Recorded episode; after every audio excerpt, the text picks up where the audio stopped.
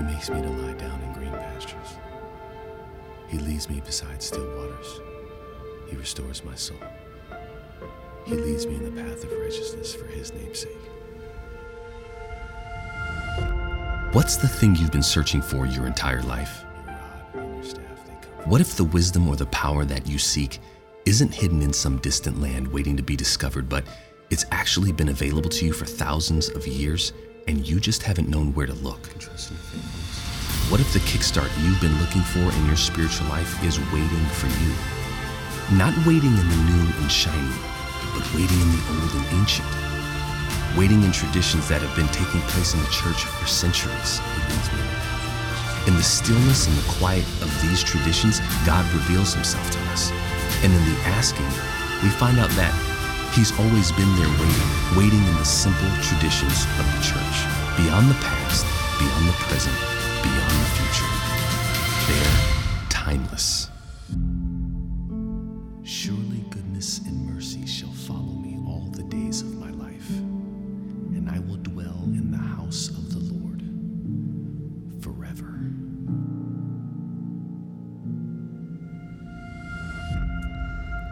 How is everyone?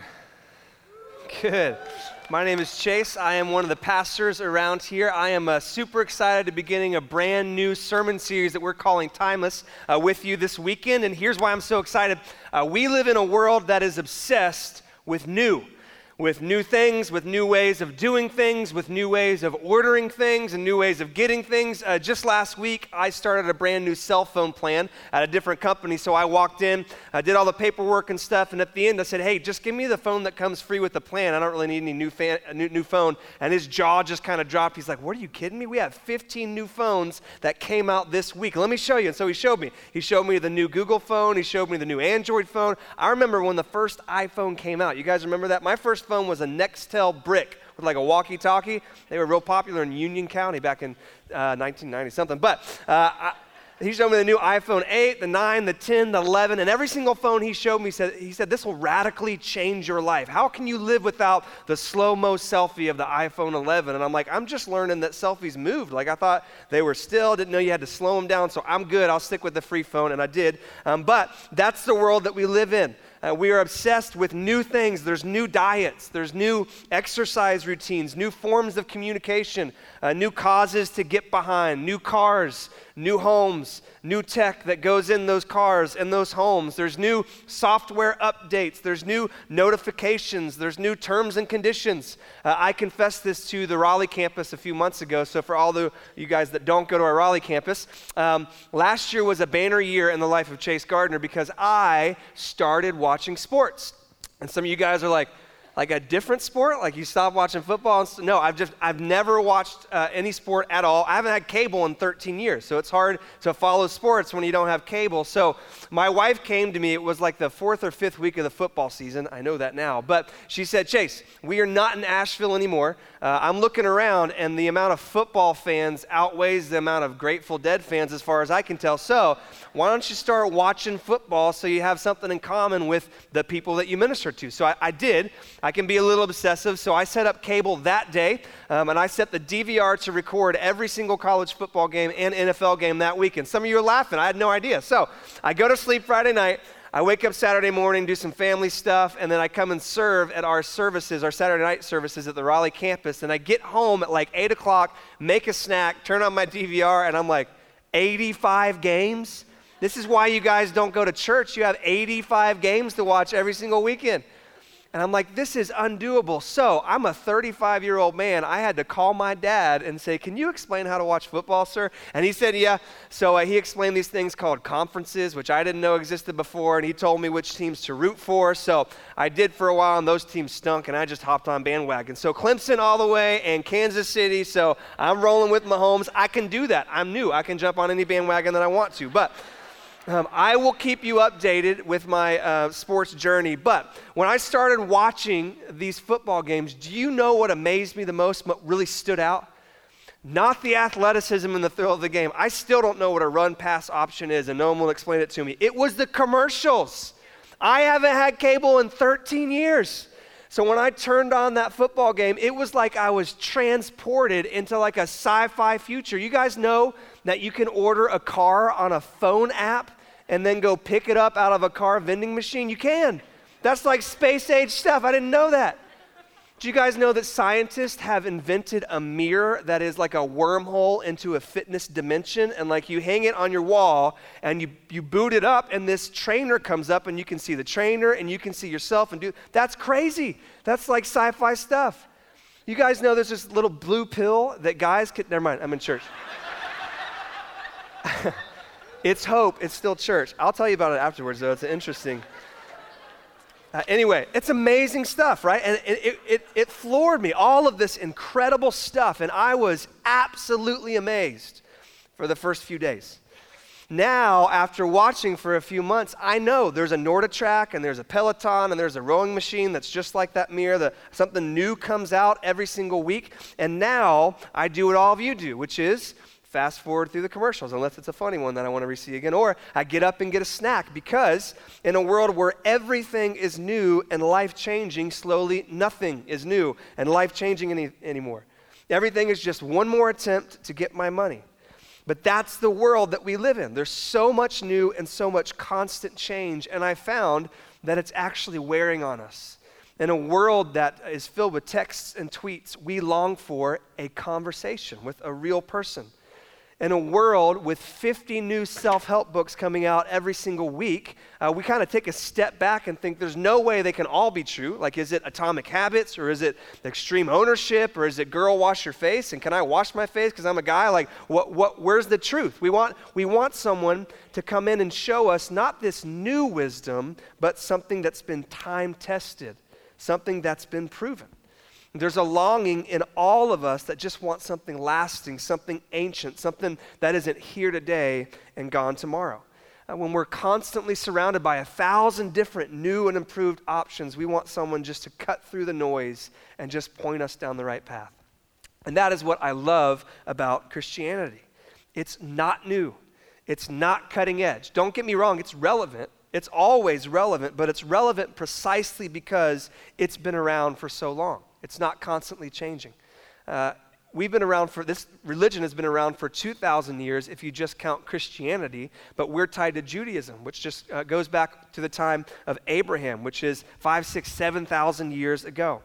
And uh, there's something powerful about that, that the core tenets of our faith haven't changed in all of that time. They're timeless.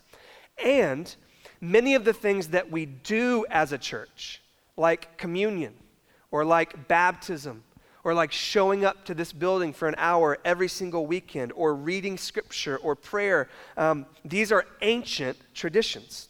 And I believe that God has given us these ancient traditions, these things that tie us to the past, as powerful tools and resources for our spiritual growth. And my fear is that many of us, while we're over here obsessing over the new and the cutting edge, we're completely missing out on the power and the transformative power that these ancient traditions can have.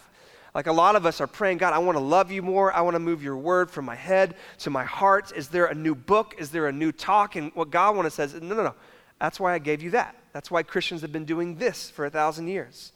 Or we say, you know, God, I want to beat this sin. I want to be free from this habit or hang up. Is there some, some talk that I can listen to or new tactic? And God says, no, no, that's why I gave you that. That's why Christians have been doing that for 2,000 years. So I don't think that we need a new book or a new talk or a new conference. I think that God has given us absolutely everything that we need to grow by leaps and bounds. And He's given us that power partially in the form of these timeless traditions. And I know that that's a bold claim, but I think that you're going to come to believe this um, as well as we take a few weeks to dust off the cover of some of these ancient traditions like communion, like baptism, like gathering here on the weekends. And I believe that if you take the time to truly understand these traditions, then they'll become not these boring rituals that we have to do, or even these, these optional things that we can choose to do or not do, but powerful tools that God can use to transform your life. Things that kind of cut through the noise of the new and ground us in timeless wisdom. And let me just say this too. If this is your first time in church for a while, if you're kind of kicking the tires of Christianity, you just came with a friend this weekend, first off, welcome. Uh, we hope that you feel loved and accepted and that you can kind of have some of your questions answered. Take as long as you need. We just love the fact that you're here. But second, I think that this is a great series for you. Uh, we're going to be going through some things that every single Christian church does, like communion, like baptism. And these things have a way of revealing the heart of Christianity, what, what this religion is all about at its core. And so I think you showed up on a great weekend. So uh, we're going to launch right into it this week with one of the most uh, overlooked and uh, sometimes confusing things that we do here at Hope, which is communion. So, you guys ever hear us announce it is communion weekend? We'd love for you to join us outside after the service. You've heard that before, yep. So, communion is where we drink the juice and we eat um, the bread. And we do this every single month here at Hope. Um, but we do it after the service, so I'm guessing, because I know you hope folks, uh, a large percentage of you don't take advantage of that because you want to get on the shuttle, you want to get to your car, you want to get to dinner on time or to lunch on time, so you're missing out on this amazing spiritual growth um, opportunity. But I also know that we have a large portion of our congregation that is former Catholic or recovering Catholic, as you guys call yourselves, and uh, you grew up with a different view of communion than what we believe, so there's probably some confusion there as well. And so this weekend, what I want to do is I want to uh, attempt to explain what communion is, where we got this ancient tradition, and how you can use our monthly communion celebration to really empower your walk with God. Okay, does that sound good? It sounds simple enough. It's not. Uh, communion's a little bit complicated. So here's the deal I'm going to need you guys to lean in. You're going to have to use your brains and think hard, but I promise at the end, if you do that, you're going to come to a newfound understanding of what communion is all about. And I think you'll come uh, to, to a greater sense of thankfulness and awe and what exactly it is that Jesus Christ accomplished for us. Okay? That's my promise. So uh, I think the best place to start is in Luke chapter 22. So go ahead and turn theirs in, in your Bible. If you don't have a Bible, no worries. Um, we're going to provide you with the verses on the side screens. We'd actually love to give you a Bible, but it's Matthew, Mark, Luke, the third book in the New Testament. And as you're turning there, here's kind of the big idea communion is really Jesus' take or rendition on something called the Passover meal. And so, communion, the first one that he goes through, it's when he takes the Passover meal, which is all about the Israelites and he changes it in some specific, some specific ways to make it all about himself. So, if you had no idea what Passover was and you picked up your Bible and read in Luke chapter 22, you would have no idea what Jesus is doing or talking about. So we have to understand what the Passover meal is in order to understand communion. Now, the Passover goes all the way back to the Exodus. You guys remember Exodus? So, like Moses, let my people go, Pharaoh, that thing. Uh, well, if you remember, the Israelites were enslaved in Egypt for about 430 years. Um, and uh, God had heard their groanings, their cry, and he sent Moses to go to Pharaoh to say, Hey, Pharaoh, let these Israelites go so they can go worship me in the way that I instruct them. And Pharaoh kept saying no. And so, in order to make Pharaoh relent, God sent plagues. You guys know how many plagues he sent? Ten, that's right. You guys watched the Disney, Disney movie? That's great. Uh, ten plagues. The last one was the worst. It was the plague of the firstborn. And it's where the angel of death would come into the city of Egypt and it would strike down every firstborn male, whether that be an animal or whether it be a human being. And God told the Israelites, You can escape this plague if you sacrifice a lamb and you take the blood of that lamb and you spread it on your doorpost. If you do that, then when the angel of death comes into the city, it will see that blood on the doorpost and pass over that house. That's how we get the term Passover. And um, if you know, that, that's what they did. If you know the rest of the story, um, after that plague, Israel was spared. Um, this was sort of the, the straw that broke the camel's back when it came to Pharaoh. So Pharaoh finally relented, um, said, You guys get out of here. Israel left, walked through the Red Sea on dry land, and made their way to the base of Mount Sinai. And we're going to pick up that story in a little bit.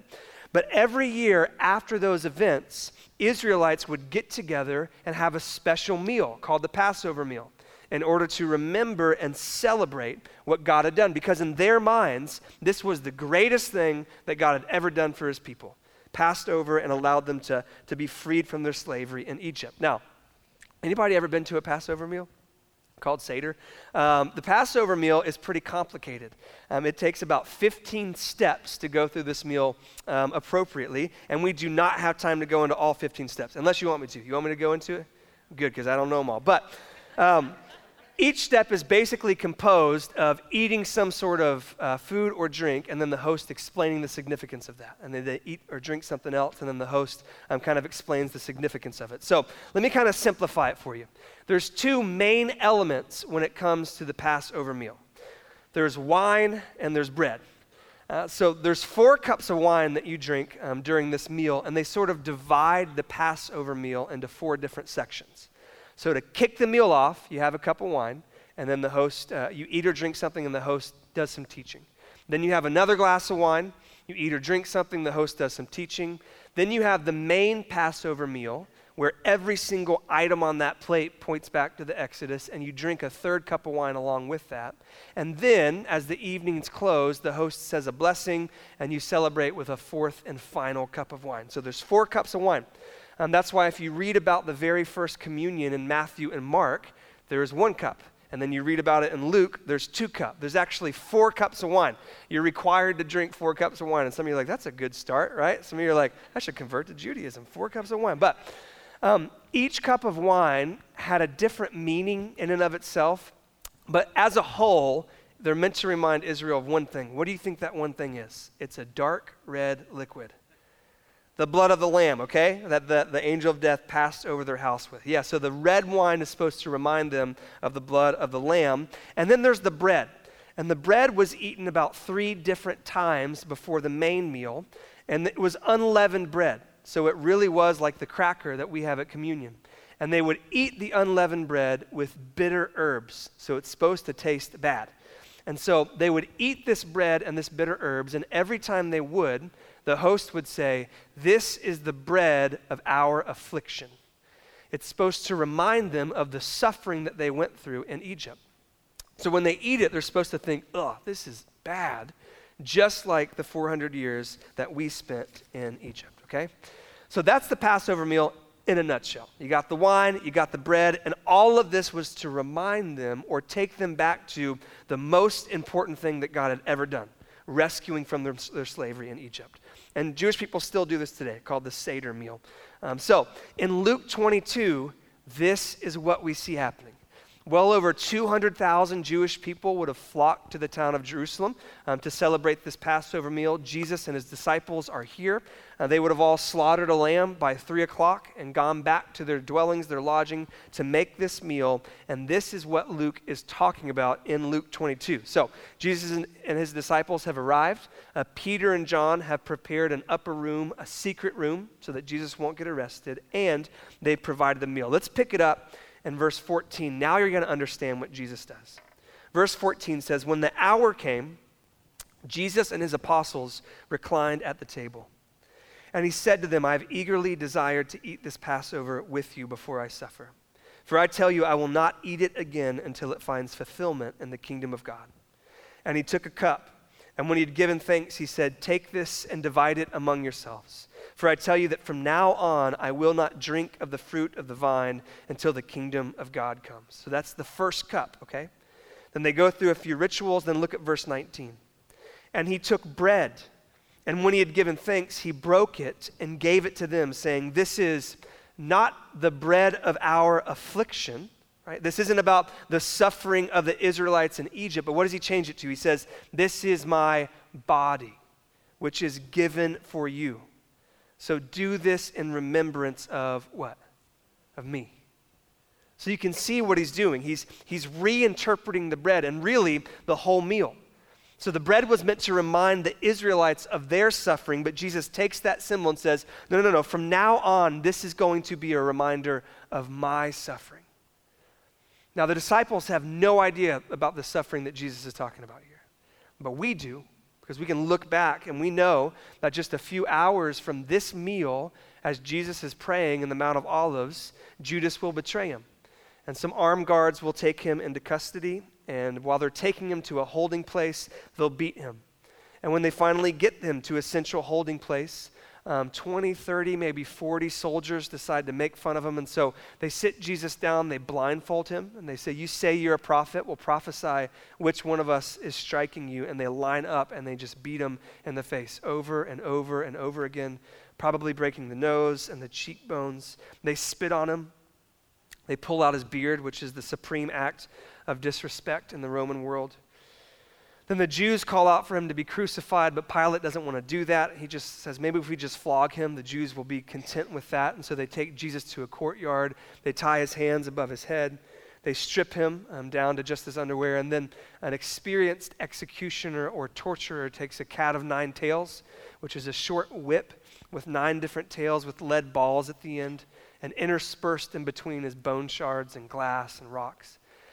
And the Jews had a rule that you couldn't strike someone with this more than 39 times, but the Romans did not care. So 40, 50, 60 times they strike his back, and at first the skin begins to tear, and eventually the muscle begins to tear, and the bones exposed all along his back and his rib cage and his leg. And then when he's nearly dead, um, they stop and they take Jesus' body and they cover it in a purple robe which is the color of kings. They put a crown of thorn on his head. They give him a scepter, and they begin to make fun of him because he proclaimed to be the king of the Jews. And they take that scepter and they beat him in the head and they drive that crown of thorns deeper into his skull. And then, just when that purple robe had clotted to those wounds, they rip it off again and expose all those wounds anew. Then they put a crossbeam on his back and tell him to march towards Golgotha, and he can't. He does not have the strength to do that, so Simon helps him. And then when he gets to Golgotha, they make him lay down with that exposed back onto a rough wooden crossbeam. They put a nail through both wrists. They put one nail through the, the arches of both of his feet. And then they put that cross and they set it in that hole. And as soon as it sinks, all of Christ's weight had to rest on those two nails in his wrists. And then for six hours, he had to fight to get a breath. That's how you die on the cross, it's through suffocation.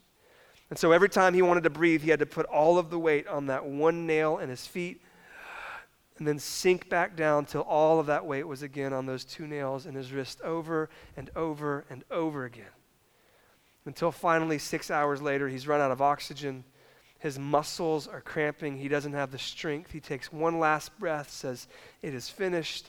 Into your hands I commit my spirit. And he breathes his last. And as if to make sure, they take a, a, spear and they shove it in between his ribs and pierce his heart, and blood and water flow out, proving that he drowned in his own bodily fluids. And the entire time, he's naked, he's ridiculed, he's taunted. All of his disciples have deserted him except for John. And the worst of this is that during the last few moments on the cross, as he becomes sin, the embodiment of sin to pay that for us, he is separated from his heavenly Father. This is the limit of physical and emotional and spiritual suffering. And so, as Christ passes out the bread and he tears pieces off of it, he says, From now on, this torn bread is going to remind you of my torn body. So when you hold the cracker in your hand during communion, you're meant to remember anew the sufferings that Jesus went through. And not just the fact that he suffered, but the reason behind that suffering. I have friends that aren't yet believers in Christ, and they ask me all the time, why did that have to happen? Why did Jesus have to suffer at all? Why couldn't God just forgive without putting Jesus through all of that incredible pain? And the reason is is because God is holy. He has to punish sin. If he were to just wipe it under the rug, he would not be just. And so, um, the debt that we owed God, that penalty that we owed God, it had to be paid and paid in full. And if he were to make us pay it, then we would have to undergo that suffering. We would have to experience that death and that separation from him. But God is so gracious and so merciful, and Jesus is so loving that instead of insisting that we pay that debt, Jesus came to pay that debt for us. So when we hold that cracker in our hands, we should think that suffering should have been my suffering. That death should have been my death, but Jesus willingly went through it instead of us. And so Jesus says, from now on, this is the bread of my affliction. This is about me. I am the center of this. So from now on, do this in remembrance of me. When we eat the bread or the cracker, that's what we're supposed to be thinking of.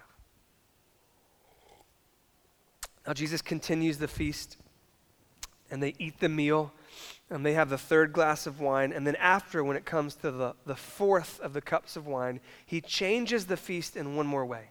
He changes the fourth cup of wine. And at first glance, you might just be thinking, he's just adding to what he just said about his sufferings, right? Here's my body, which is broken for you. Well, here's the blood that comes out of that body as well. So the blood's supposed to remind you of my suffering as well. But that's not what he's saying. He's saying something completely different. Look at verse 20. He said, And likewise the cup, after they had eaten, saying, This cup that is poured out for you is the new covenant in my blood. Okay, the key term there is new covenant. I want you to turn with me to Exodus chapter 24. I told you you'd have to think hard. It'll be worth it, I promise, okay? Exodus 24. After the Israelites get out of Egypt and they make their way to the base of Mount Sinai, God has to teach them how to have a relationship with them. They've been in Egypt for 400 years, hanging out with Egyptian gods and the one true God is very, very different. So he calls Moses up to the top of Mount Sinai, and he explains how this new relationship is going to work. And what he does with Moses on top of Mount Sinai is he basically writes up a contract. And this is where Moses gets the Ten Commandments and also about 500 other rules and laws and commandments. And uh, in this contract or this covenant, Israel has their part to play, and God has his part to play.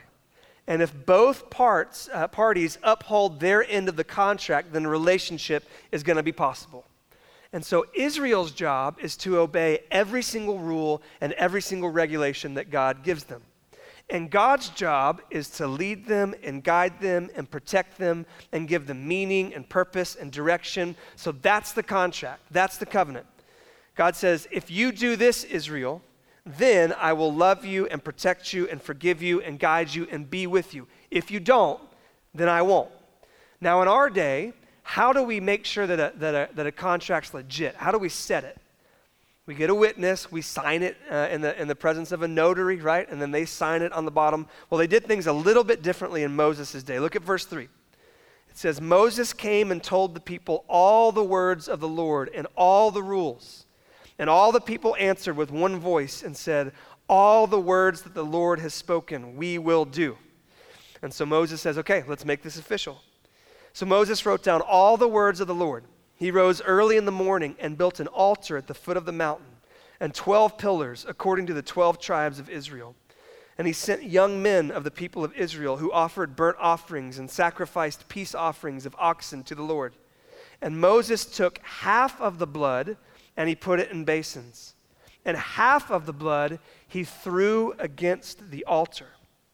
Then he took the book of the covenant and he read it in the hearing of the people. So he reads the contract out loud. And they said, All that the Lord has spoken, we will do. We will be obedient. And Moses took the other half of the blood and threw it on the people and said, Behold the blood of the covenant that the Lord has made with you in accordance with all these words, okay? So when Moses takes half the blood and throws it on the altar, that's like God signing his name on the bottom of the contract. And when Moses takes the other half of the blood and throws it on the people, that's like them signing their name on the bottom of the contract, which makes you thankful for like ink pens and notaries. That's pretty good. But uh, there's a huge problem with this contract, with this covenant. You know what it is? It doesn't work. It doesn't work. Israel, people, human beings, can't keep their end of the bargain. The whole Bible is basically the story of people trying to keep their end of the bargain, but failing and failing. Look what they say. They say it twice. They say, We'll do it. We can do it. There's a lot of rules and regulations, but we think we got this. They don't know this, but when they say that, they are signing their name to a check that they can't cash. And many of the stories that we have in the Old Testament are the sad stories of people desperately trying to uphold their end of the deal so that they can have a relationship with God, so that He will love them and protect them, but failing over and over again. Now, he gives them grace at certain times, he forgives them, but when we get to the end of the Old Testament, it's a story without an end. It ends with all of humanity just kind of coming to the conclusion we can't do this. We can't do this. So, how in the world is a relationship with God the one thing that we need? The one thing that we were created for? How is that going to be possible? And it's not just us that wants this, God wants this too. Well, as it turns out, God knew exactly how something like this was going to be possible. How is this possible when we can't uphold our end of the bargain? Well, it's simple God will uphold our end of the contract for us. And that's what Jesus did. Jesus came and lived a perfect life. He was completely without sin. He obeyed every single rule and regulation that God had set up. And when he died on that cross and his blood spilled out and covered the cross or the altar, it's like Jesus walked over to that old contract and erased your name, and erased your name, and erased my name. And in big red letters, he wrote, Jesus Christ and God formed a new contract. He updated the terms and conditions by which we can have a relationship with Him. Now, God says, I will care for you and be near to you and protect you and guide you, and I'll give you meaning and purpose and love you freely if, if Jesus upholds His end of the bargain. And He did. You see that? That's what the cup means. It means there's a new contract, a new agreement about how we can have a relationship with God. And it ain't got squat to do with you and me and everything to do with Jesus. One of the last things that Jesus said on the cross is, It is finished. What is finished? All doing and not doing for acceptance with God. There's a new contract. Nothing is in the way of God's free love and relationship with Him. You see that? That's what the bread means. That's what the cup mean. The bread, He suffered in my place. There's no penalty that I owe God now. The cup, He lived the perfect life that I couldn't live. Nothing is blocking my way to God. And this, the life and death of Jesus Christ, this, not the Exodus, this is the most important thing that God has ever done for his people. And this is what he wants us to remember. You see that? Even the way God told us to remember these truths is instructive. He could have just said, hey, once a month, I want you to recite two verses 13 times. Or, hey, once a month, I want you to sing this song three times when you're at church. But instead, he said, no, I want you to eat something and drink something. What's the two things that you have to have if you're going to live? Food and drink, right? You don't need a car. You don't need money. You don't need a house. You don't necessarily even need clothes. If you don't believe that last point, I'll take you up to Asheville and prove it to you. But um, in order to have life, you need food and drink. You see that? From the blood of Jesus, from the death of Jesus, we get life.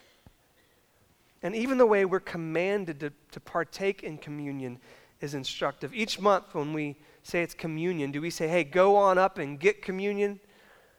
Go work for your portion of communion or go and place an order for communion? Or what do we say? We say, we invite you to take communion, to receive communion, sometimes to celebrate communion, because that's how you get in on this whole Jesus in my place, new covenant thing. You just open up your hands and you receive it with joy, with celebration. And every single time that we do that, every single time that we put that juice and that bread in our mouth and we swallow, it's meant to give us this light bulb moment. It's meant to jolt us and just remind us oh, Jesus did it all. Now, I don't have to. And we need that light bulb moment. We need that jolt to the system often. Do you know why? You know why God commands us to remember this? It's pretty easy because we forget. We are so incredibly good at forgetting this. Some of you were just amening a few minutes ago. Amen, Jesus did it all. Amen, he lived the life I couldn't live. When meanwhile, you walked into church tonight tired and beaten up because for the past six days, you've been desperately trying to earn his love and earn his acceptance. We forget this. All of us do. We have this horrible habit of waking up every morning and trying to do what Jesus has already done, don't we? Some of you are in church right now this weekend because you're hoping you'll earn a little bit more acceptance or love. Some of you are going to leave here um, and maybe go serve at the next service, or maybe you served the previous service, and really it is the last thing that you want to do. But you did something pretty bad on Thursday, and you got some sins to make up for, so that's what you're doing, right? And we can kind of laugh at this, but some of you folks are like me. And I don't know why I'm this way, but my go to default emotion is shame. And I kind of know why. There's some stuff that happened in my past, but my, my default emotion is shame. And any time that I mess up, or any time that I don't hit the standard that I set for myself, any time that I don't do something perfectly, I just beat myself up. And in those moments, I tend to hide from people and I tend to hide from God until I can kind of pull it all together. Gang, it's been 20 years and I still haven't been able to pull it all together enough. And what God wants me to know is that He is not waiting for me to pull it all together. Jesus did that. God's waiting for me to receive that. You know, I have two beautiful daughters, uh, Reese and Rory. Um, they just turned 10 and 11. You guys can pray for me as we head into the teenage years. But um, you know what would tear me up? Is if I looked at one of my daughters in the eyes and I said, Hey, sweeties, you know that I love you? And if she responded, No, you don't. You could never love someone like me. My grades are bad. I haven't practiced my recorder in like two weeks. My room's a mess. Wait till I get it all together. Maybe, maybe one day you'll love me, but you don't, you don't love me now. That that would tear me up to have a daughter that doesn't receive or accept my love. Some of the best times as a father is at night when I kiss my girls to sleep and I look at them and say, Hey, I love you. You know that? And they say, Yeah, I do. I love you too. Tons of us are living lives where we just refuse to accept the love and the acceptance that God offers us through Jesus. And that's what communion is. It's a time where we, we come before the creator of the universe with all of our mess and we physically and spiritually open our hands and receive his love or his acceptance. That's what communion, that, that word really means. Have you lost that joy? Have you lost that sense of rest and that sense of contentment? Has your, has your spiritual life, your relationship with God turned into work? Has it turned into drudgery? Is there a little bit of fear mixed in there? It's because you forgot and you need that reminder. I remember when I first grasped how powerful communion was, I was in um, college and I was at a Wednesday night church service. And it was a Christian school. It's Liberty University. Don't judge me. But um, I went there, and there were a thousand college students at this church service. And something about the song before we took communion just reminded me what communion was all about. And I'll never forget that night. I just went through this roller coaster of emotions. I remember as soon as I took the bread and as soon as I took the, the cup, I remember just having this incredible feeling of unworthiness. Just thinking, like, who am I to hold the life and the death of Jesus Christ in my hands? Like, who the heck am I? I do not deserve this. And I remember crying, honestly, just sitting there for five or six minutes and crying and saying, I don't deserve this. I don't deserve this. I don't deserve this. And I still remember it to this day. I clearly remember God not speaking audibly, but the Spirit sort of whispering, Chase, you don't deserve it. You never have deserved it, and you never will deserve it. And that is the point. I don't love deserving people because there's no such thing. And I don't give life to deserving people because there's no such thing. I love you. I came to give you life.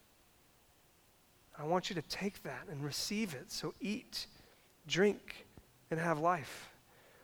And I remember just this wave of, of gratefulness and thankfulness and joy just washing over me. And I stood and I sang worship for as long as they let me, two or three songs after that. And then I remember that when I walked out of that building, my life was different that week.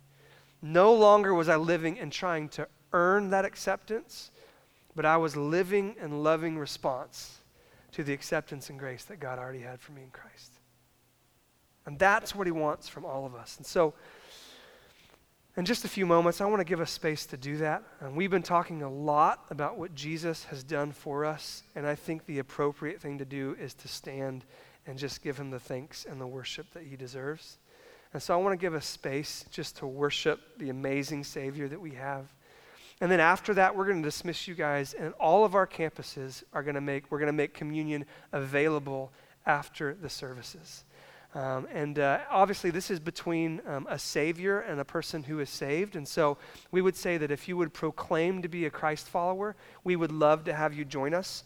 Um, if you're not a Christ follower, we're glad that you're here. Um, I want to personally ask you just to sit this one out. Um, there's a few, there's just some, it's between us and our Savior. We take it very, very seriously. But I will say this if you're here this evening and you have not accepted Jesus as your Lord and Savior and you haven't taken that step, just because you can't have the symbol doesn't mean you can't have the real thing. You can. You can have the thing that communion points to. And if that's you, I want to lead you in a prayer. Um, just a simple way for you to, to, to um, begin a relationship with the God of the universe that so wants to be in relationship with you. So let's bow our heads across all of our campuses. Bow our heads and close our eyes. If that's you, um, this weekend and you haven't made that decision to trust in Christ, to follow after Christ, I just want you to know that, that um, maybe you're not staying up late at night worried about your guilt before a holy God. I get that. Maybe you're not, you're not seeking out the solution for that, but maybe if you're honest, you'd say, I, I am looking for a little bit of joy. I am looking for a little bit of contentment. I can't seem to find this thing that the Bible calls life. And I just want you to know that God um, offers that freely, that only Jesus has the ability to give you what you're searching for. And so, if that's you, maybe pray something like this. And there's nothing special about this prayer, but just say, God, I'm empty, I'm thirsty, I'm hungry. I've been looking everywhere for, for life, for meaning, for purpose, and I've come up empty handed. But I heard that you want to offer that to me this weekend. And I've heard that Jesus lived the life that I couldn't, and that he died the death that I should have. And that if I just believe that Jesus has done it all, you'll welcome me into your family. And so, would you forgive my sins and make me your son, make me your daughter? I receive that. I take that. Amen. Let's keep our heads bowed. If that was you, I would encourage you to tell someone about that. Maybe tell the person that brought you or step out and talk to one of our leaders. But for everyone else, let me just pray for you, Father. Thank you for the reminder of Jesus. God, we forget so often. I pray that you give us rest, that you give us peace, that you'd energize us and remind us of all that Jesus has been and done for us. God, may we be in awe of the love and the grace and the mercy, mercy and the sufficiency of all that you've done, Jesus. May you receive the glory and the worship that is due your name right now. It's in your beautiful name we pray. Amen. Thank you so much for joining us for this week's message. We are so excited to be a small part of all the great things that God is doing in and through your life. If you would like to take the next step in your spiritual journey, download the Hope app to find out ways to connect, opportunities to serve, and other resources. And if you'd like to contribute financially to our vision of reaching the triangle and changing the world, visit us at gethope.net/giving. Thank you for your commitment to resourcing hope as we love people where they are and encourage them to grow in their relationship with Jesus.